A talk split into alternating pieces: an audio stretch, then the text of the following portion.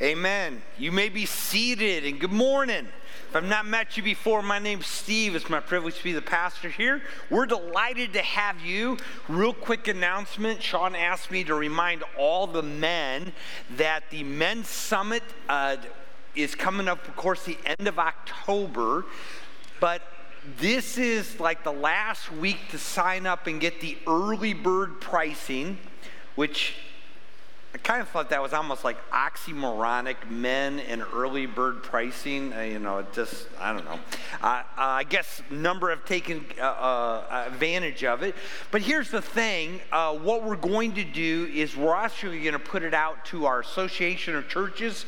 And so uh, starting next week. So again, if you've not signed up, this would be the best time to get involved and be a part of that. We are in the book of Jonah. As you're turning there, uh, actually had a couple things I needed to mention. One is this. If you've been around, uh, so probably, I don't know, five, six weeks ago, I, I had mentioned there's a young lady.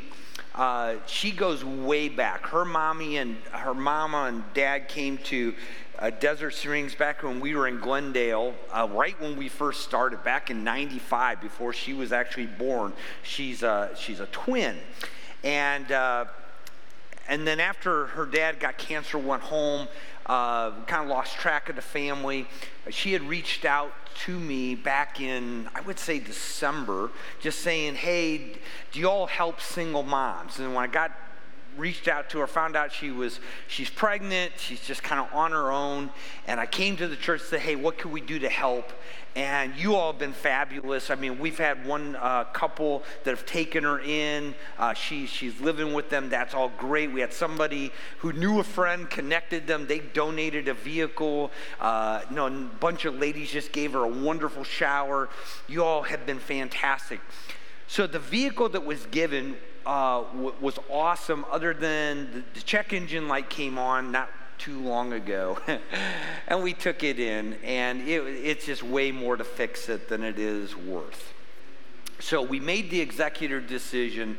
We're going to sell that and we bought her some well it's a big old tahoe too right so those of you have a tahoe you know it never sees a gas station it doesn't want to stop at and you know she's uh, you know again uh, so we decided uh, we uh, Bert was able to find her something smaller, and we picked it up. And you know, we typically do that stuff out of benevolence, but since we're just starting our kind of our new year, uh, I know a lot of people have asked, "Hey, if there's ever anything that comes up, if there's ever anything comes up with Mariah, let me you know let me know." Well, we'd really like to raise about $6,000 to help pay for this car.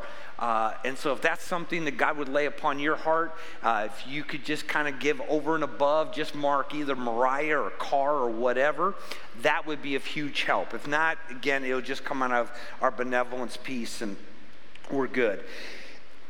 And then there's a second thing that Mariah needs. And I don't even exactly know how to, to bring this one up other than if God would lay this on your heart, I can't even imagine how many stars in heaven would be in your crown. But there's a cat. So Mariah has this little cat, think called Bambi, two years old. Obviously, with having a baby, she can't have the cat. She's got to get give it away. She's tried to go to the shelters. The shelters aren't going to take the cat. Um, and so my thought was, hey, maybe you might be able to tell I'm not a cat guy. All right, that's okay. God's forgiven me. It's a good. Uh, but maybe I thought maybe there's somebody here who, again, would like lots of stars in their crown and loves cats and would want to take another cat. Uh, if you would be interested in Bambi, see Bert. Bert's handling this. I'm not handling it. Bert's handling the cat thing, all right? The other thing I wanted to mention was this. So, this last week, as a church, we got to host um, between adults and kids, probably about someplace between 150 and 170 church leaders from across our entire region, mostly Arizona, but uh, some, some other states. And, uh, and I, you know, I've always been, I've you know, I've been the pastor here a long time. I'm, I'm just so proud of our church and the way that you all do life and live for Jesus. And, um, and so I thought this would be cool. But here's the thing that probably you didn't know. So as we came together, our theme for this conference that we had here was on building healthy church culture. And I didn't want to tell you that because I didn't want you to be thinking about I just wanted you to be you. Because if you were just you and the way you love on people, it would just model it for them.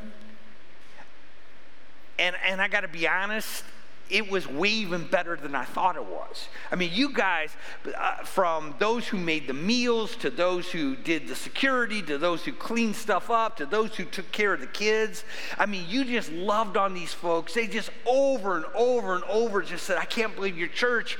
And not just that they serve us, but they do it with such a loving and kind spirit. And I just want to tell you, I, have been, you know, I'm always proud of you, but I just don't know that I've ever been more proud than this moment. So, one really cool moment, right? So, they're all staying at the wigwam because it's, you know, hotter than Hades out there, so you can get a really good cost price at the wigwam. So,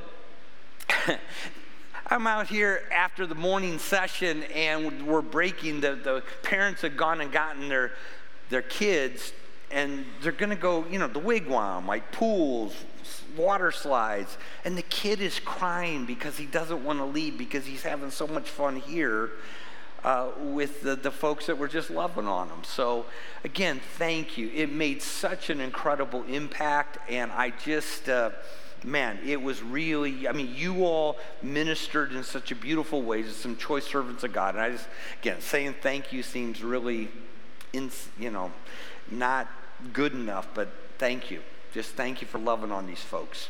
All right, if you got your Bibles, we are in Jonah chapter 3. If you weren't with us last week in Jonah chapter 2, what we saw is this, this move of God bringing him to kind of that, letting him stew in the mess of rock bottom and bringing about that, that point of repentance. As you get to chapter three, the, the heart of this is about grace. And that's what I want to talk about. So let's read these 10 verses here together. Now, the word of the Lord came to Jonah the second time, saying, Arise, go to Nineveh, the great city, and proclaim to it the proclamation which I'm going to tell you. So Jonah arose and went to Nineveh according to the word of the Lord. Now, Nineveh was an exceedingly great city, a three days walk. Now, let me stop there because sometimes people get caught up, well, you know, was it the size of Phoenix or whatever? Most likely, it was a series of cities. So, as they a lot of times are city states, this would have been a group of cities that would have been considered Nineveh, and so going from one to another. Verse 4 Then Jonah began to go through the city one day's walk, and he cried out and said, Yet 40 days, and Nineveh will be overthrown. Then the people of Nineveh believed in God. And they called a fast and put on sackcloth from the greatest to the least of them.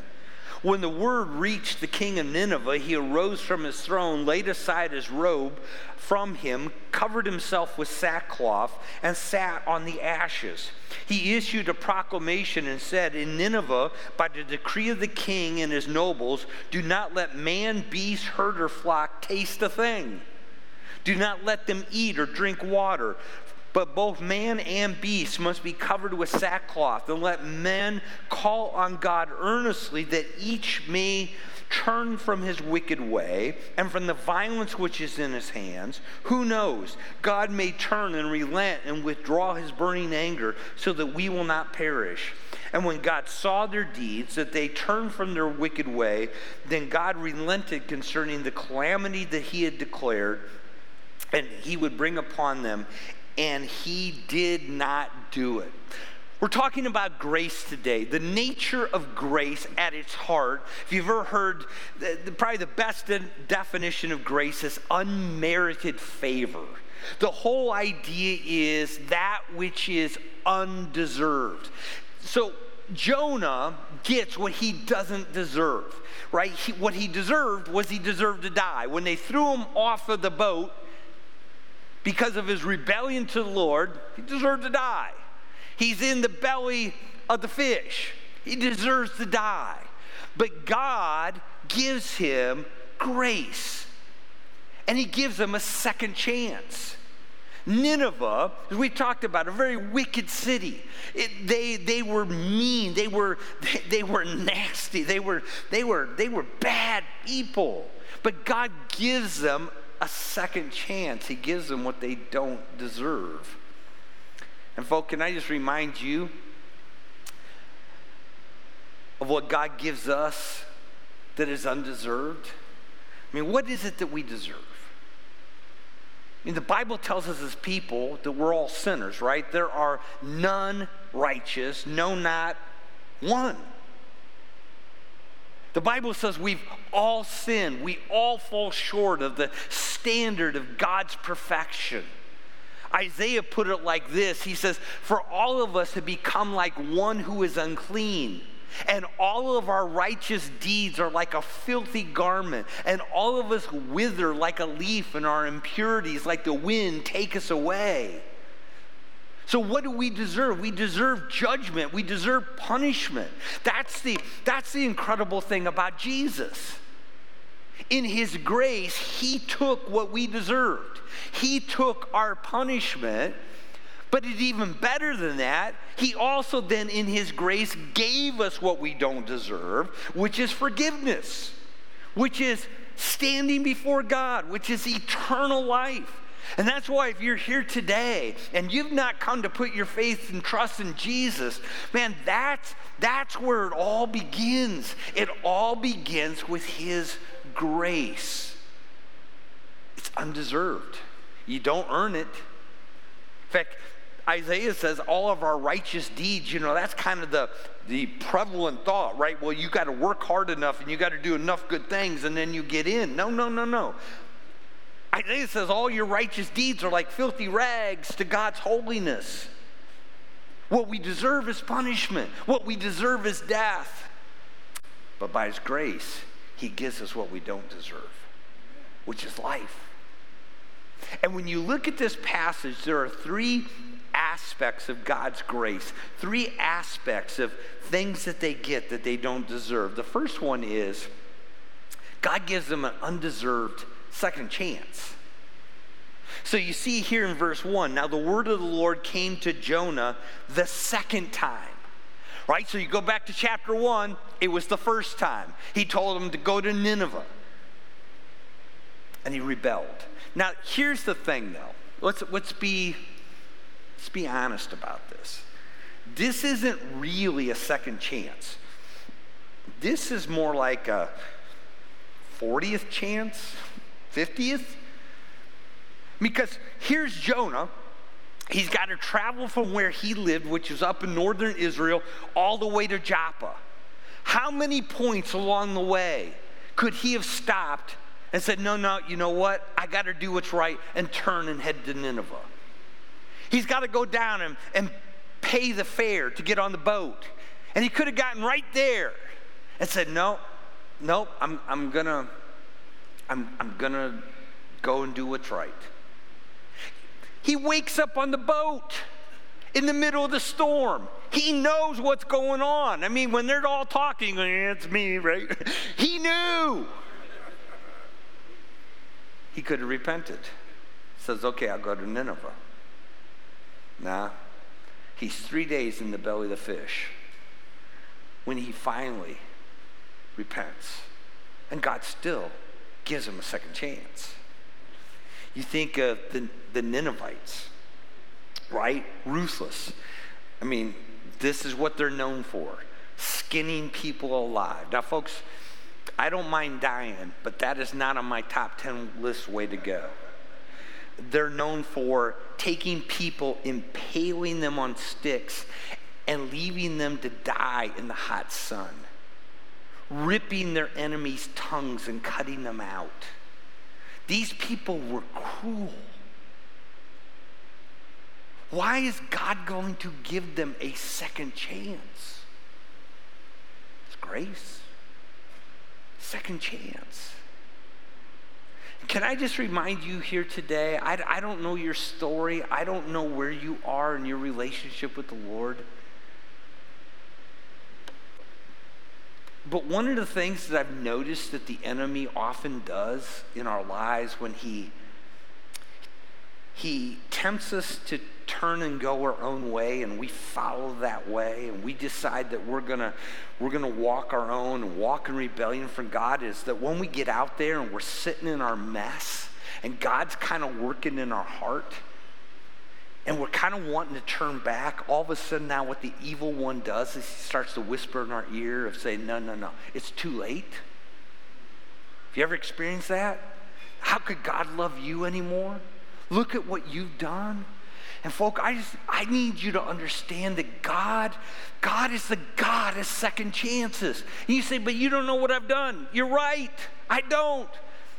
But God doesn't really care. He is a God of grace. He's a God of second chances. I mean, you think of the stories of grace in God's word. I mean, think of um, think of one of Jonah's contemporaries, Hosea. God wants to give them an object lesson of what has been like for him with the children of Israel. So he tells Hosea, Go find this prostitute and marry her and make her your wife. Her name's Gomer, which, by the way, don't know if her parents didn't like her or what, but Gomer, right? Hosea marries Gomer. He impregnates her. She has a child. Cool. She gets pregnant again. Oh, this one's not from Hosea. She gets pregnant a third time. Oh, doesn't belong to Hosea.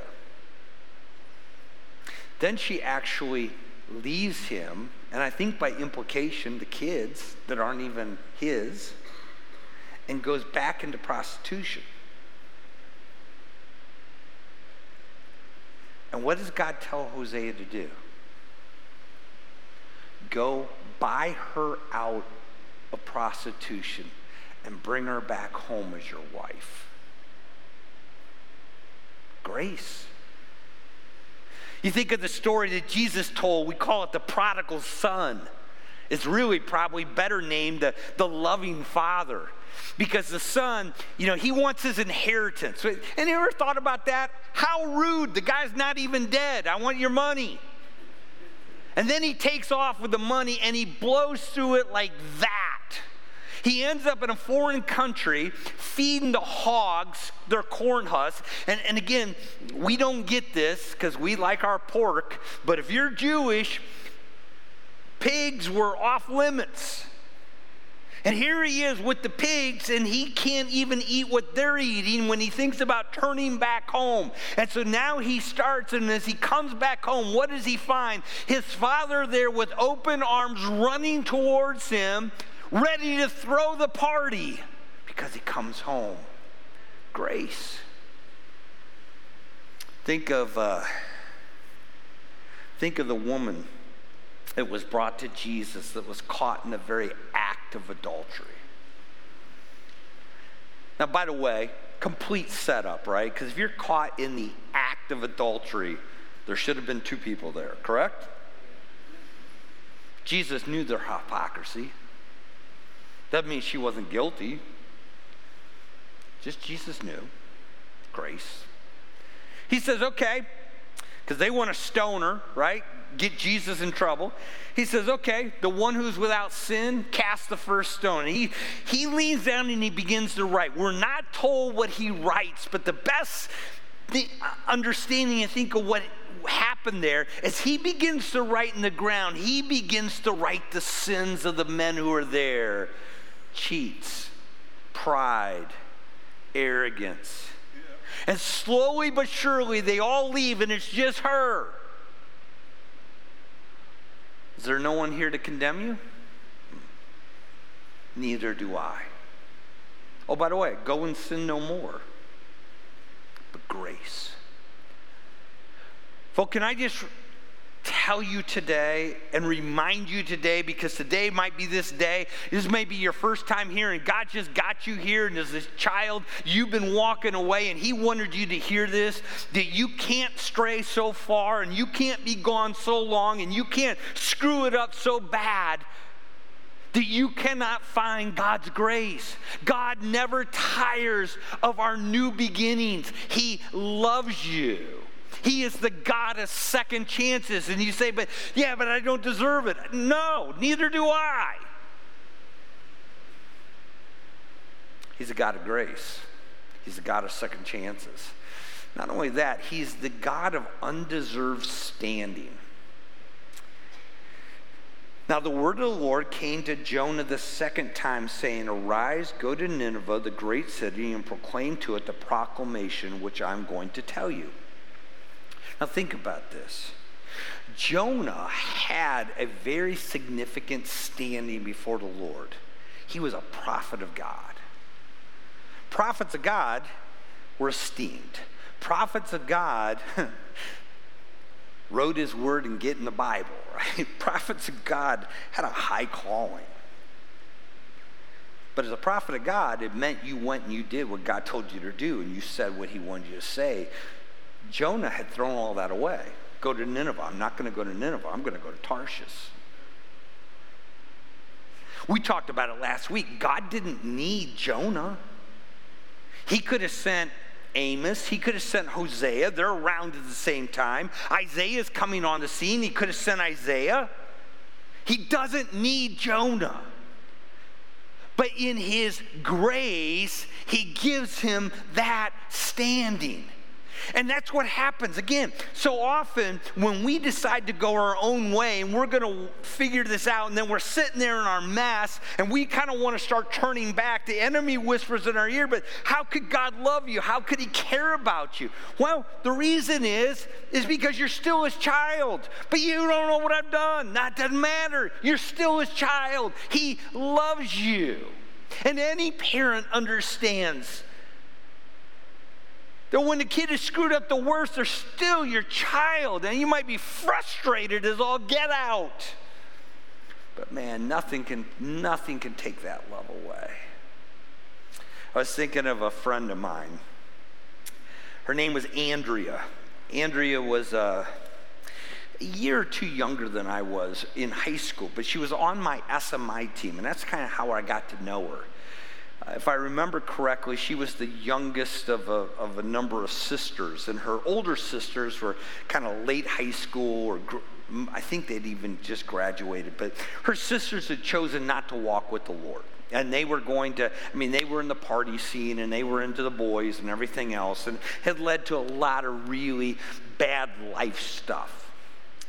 And I remember getting to know Andrea, and she was sharing, you know, I've, I've, seen, I've seen what my sisters have done, and I see where that leads. And man, I, I want to walk with the Lord. I want to know His best. And so she came and she was just following Jesus with all her heart. And I wish I had a better way to express it, but it was just, it was so cool because she just blossomed, right? She, she was just thriving in her relationship with the Lord. And she was, there's just this glow about her. She just had this really sweet, cute personality. And she is on fire for Jesus.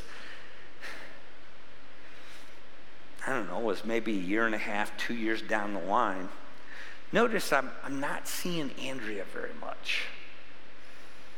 You ever had one of those moments it's like God just put someone on your heart and there's this, this tug and so I'm praying for her and I'm looking but I'm not seeing her and I, I actually just decided to go over and knock on her door and visit her. Um, which, by the way, is not as strange then as it is today, right? Um, as I sat down and talked to Andrea, we had a wonderful conversation. Very honest, very blunt, but very loving. But the short gist of it was simply this. I'll, I'll never forget it. Andrea said, You know,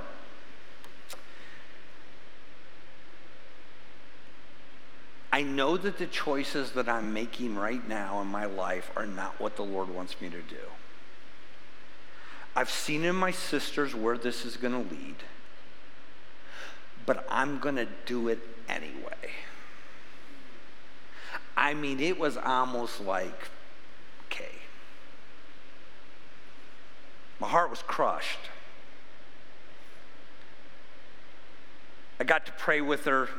It was wonderful being together, but I just walked away going, oh, this is not going to end well. And it didn't. I, I didn't really see or talk to Andrea for a number of years, but it didn't, it didn't go well. I mean, boatload of failed relationships, pregnancies outside of, of marriage, and uh, all kinds of stuff. And, and, and, as she was sitting there in her mess, though, uh, she came to that point of, of repentance, of, of turning back to the Lord. And it was so cool because by the time I caught back up with her, probably, oh, I don't know, six, eight years later, uh, God had brought a, a, a, neat young Christian man into her life and they got married and her kids she was bringing them to church but she's just all on fire for jesus again right? And this actually happened about the same time she was diagnosed and she's probably in her mid uh, uh, 26 27 you know just in her mid 20s uh, with a very aggressive form of cancer that was ultimately going to take her life and I can remember going and visiting her in the, in the hospital as she's going through the chemo and all that. And you could just tell, felt terrible. But there's this glow about her because she's praising Jesus, right? She's witnessing to everybody who walks in the door. I mean, it was just so cool. Her relationship with the Lord, I mean, who she was in Jesus and that God loved her and, and that He had her was just, man, that was her thing literally to her dying breath. And here was one who a few years before had just in her rebellion. But see, our God is the God of undeserved standing. Even if you've shaken your fist at God, if you know Him, you are His child. And if you've not come to know Him, He stands there with open arms. He will embrace you and make you His child through His grace. There's a third thing here that his grace provides, which is undeserved rescue. You know, Jonah deserved to die. He deserved to die in, in, the, in the storm, in the sea, in the fish. Nineveh deserved the judgment that God was going to send. And one of the one of the neat aspects of, of turning to the Lord, right? We, we have to live with the consequences. There's, I mean, Jonah, obviously, there's just consequence to this. We don't know all that happened. Some have suggested because of others who have been swallowed by fish and you know, alive and come back out, that maybe the stomach acids of the fish had, had bleached his skin. We don't know. We don't know what kind of ongoing consequences there were. But he could have died, right? Or should have died. But God saves him from that. And so, one of the cool aspects of His grace is that even when we're in that mess, if we turn, so often what God will do is He will protect us from some of those worst case things. And God will, will give us that undeserved rescue. His grace, my friend, is incredible. His grace is magnificent. His grace is so wonderful. Lean into the grace that Christ provides. Now, what triggers His grace? The trigger of His grace is redemption, we, we, or repentance. We saw that last week. But we see it again here. Jonah turns back to the Lord. What, what do the people in Nineveh do? Well, one of the things you have to, to understand is repentance is not just you know, it's not sorrow for sin. It's not feeling really bad because you got caught. It's not even in the moment of guilt or shame deciding, you know, in that emotion, I'm going to not ever do that again because you probably will. That's not repentance.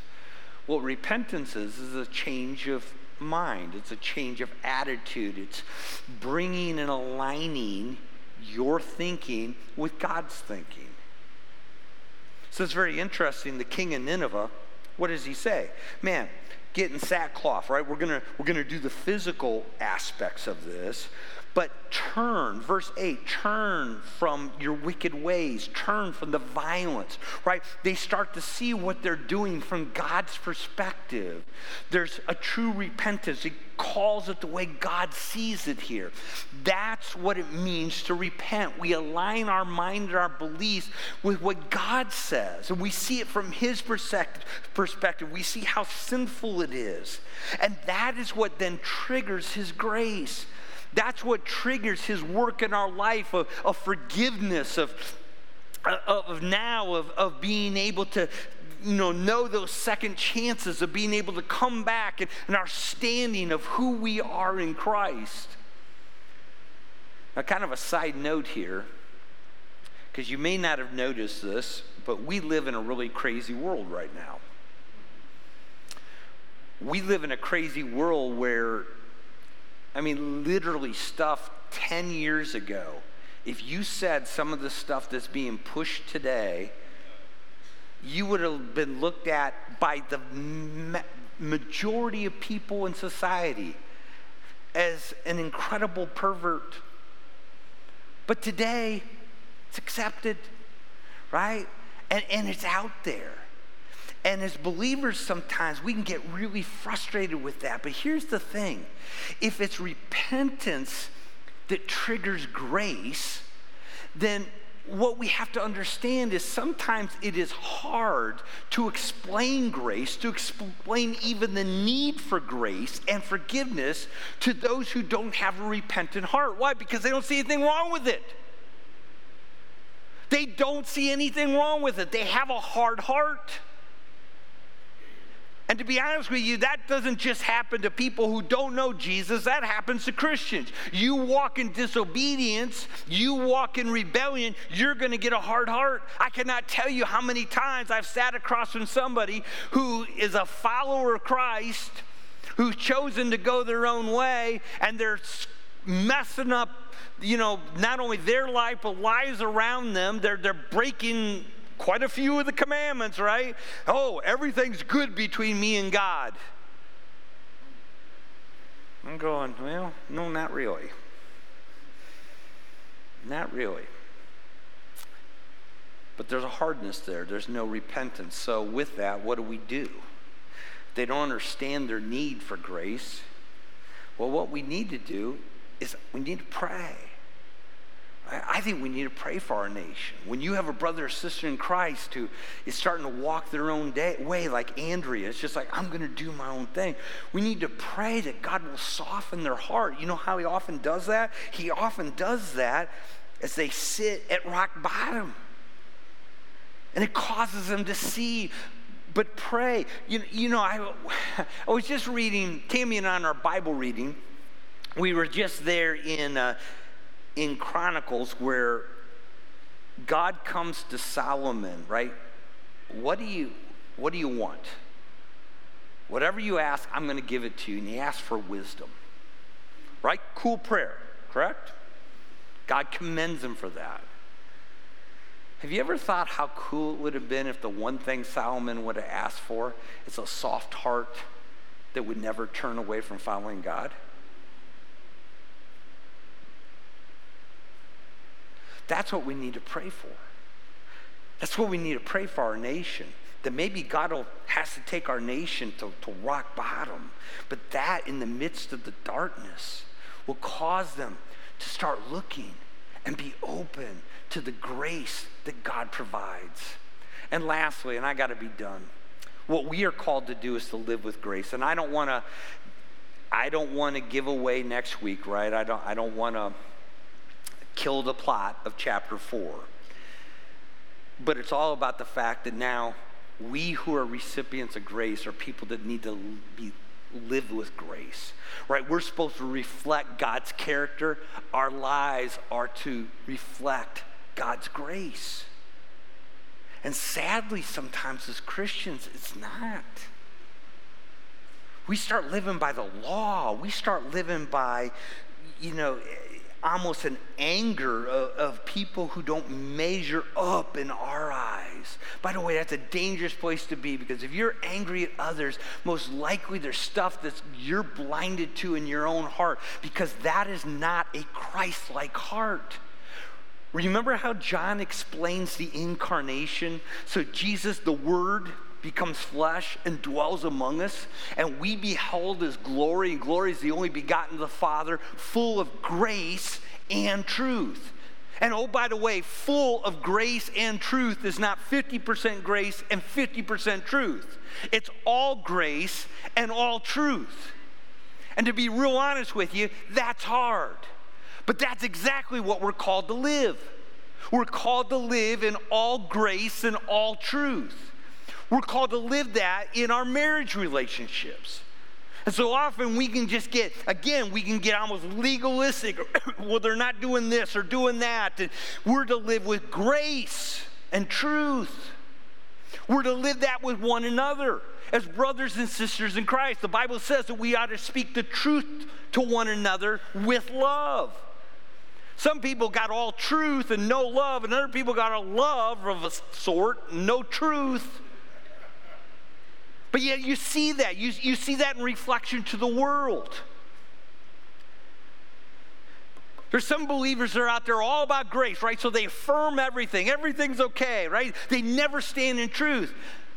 And to be honest with you, there's another group, and Bible believing Christians probably tend to be more on this side, where it's a lot more truth, right? And this is wrong, and this is wrong, and this is wrong, and this is wrong, and this is wrong, and we're condemning everyone, and there is no grace.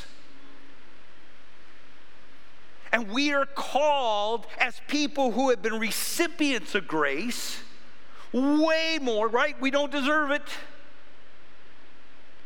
To be his image bearers and to share grace and truth. And that ought to affect the way we live. Now, I'm going to be the first to tell you, it's hard. It's hard in this world. It's hard to stand for truth and yet to have compassion